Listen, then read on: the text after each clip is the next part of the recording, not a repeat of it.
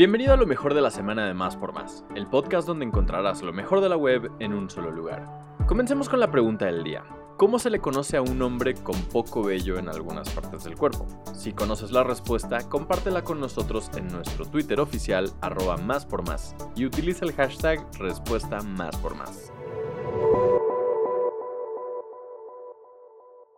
¿Ya jugaste hoy? La sección de ocio ahora tiene una versión digital. Ahora podrás jugar también en nuestra página web. Date un break con un sudoku, crucigrama, mini crucigrama o sopa de letras. Entra a máspormás.com.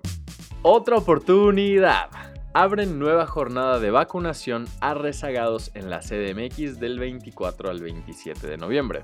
A esta jornada podrán acudir adultos que no hayan recibido la primera dosis de la vacuna contra COVID, rezagados de la segunda dosis y adolescentes con comorbilidades que aún no hayan sido vacunados. Las vacunas disponibles para primera dosis serán AstraZeneca y Sputnik. Además, se aplicará la segunda dosis de AstraZeneca, Sputnik y Pfizer. Esta última también estará disponible para adolescentes con comorbilidades.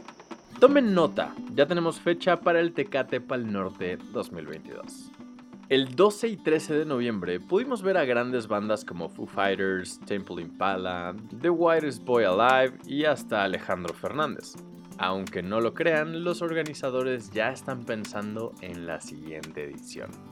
El Pal Norte 2022 se llevará a cabo el 1 y 2 de abril en el Parque Fundidora, así que es momento de ir pidiendo esos días en la chamba, organizar el viaje y prepararnos porque lo más probable es que como siempre se rifen con un cartel con grandes nombres internacionales y actos nacionales para cantar y bailar durante ese fin de semana en la tierra de la carnita asada.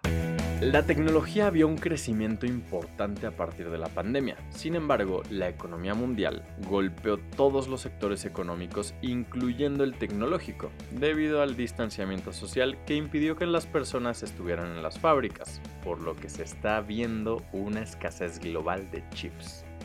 De acuerdo con un analista de JP Morgan, la escasez mundial actual se mantendrá hasta 2022, aunque a medida de que más personas se vacunen y el número de contagios baje, podría mejorar la situación a partir de mediados del siguiente año. La escasez de chips está afectando la producción en una serie de industrias que van desde los automóviles hasta los electrodomésticos, computadoras personales y teléfonos inteligentes.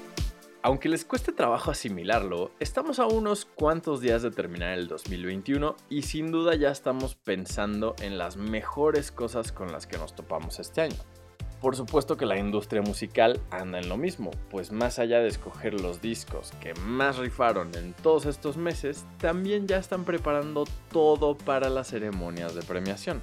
Tal es el caso de los Grammy, que después de mucha espera regresarán en 2022 para premiar a lo mejor de la música. El pasado 14 de marzo conocimos a los ganadores de 2021 de esta ceremonia tan importante. Desde entonces hemos escuchado canciones y materiales discográficos sensacionales, que sin duda deberían llevarse un premio por todo el trabajo que hicieron sus compositores para crear el álbum o tema en específico.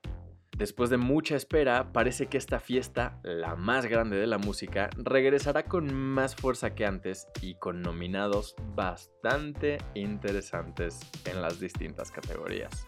Para ver la lista completa de los nominados, checa el enlace en la descripción de este podcast. Es momento de ampliar tu biblioteca. Habrá Feria del Libro en Xochimilco. Autoridades de esta demarcación informaron que la Feria Internacional del Libro del Zócalo de la CDMX hará una escala especial en la Alcaldía del Sur. Primero debes saber que esta no es la primera vez que la FIL Zócalo se vuelve itinerante. Hace unas semanas estuvo en la macroplaza de la Alcaldía Iztapalapa. A esta nueva edición titulada Entre libros y chinampas podrás asistir del viernes 26 de noviembre al domingo 5 de diciembre. Además de la feria del libro, te queremos hacer un par de recomendaciones.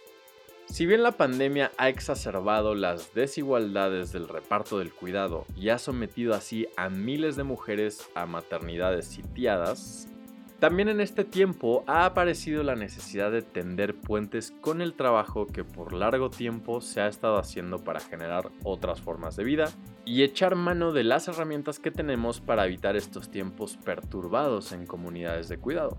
La exposición maternar entre el síndrome de Estocolmo y los actos de producción es un proyecto de exposición para el MUAC, abierto a partir del 20 de noviembre de 2021. Además de esto podrás encontrar la magia de Tim Burton en un solo lugar. Lánzate a conocer el extraño Coffee Bar.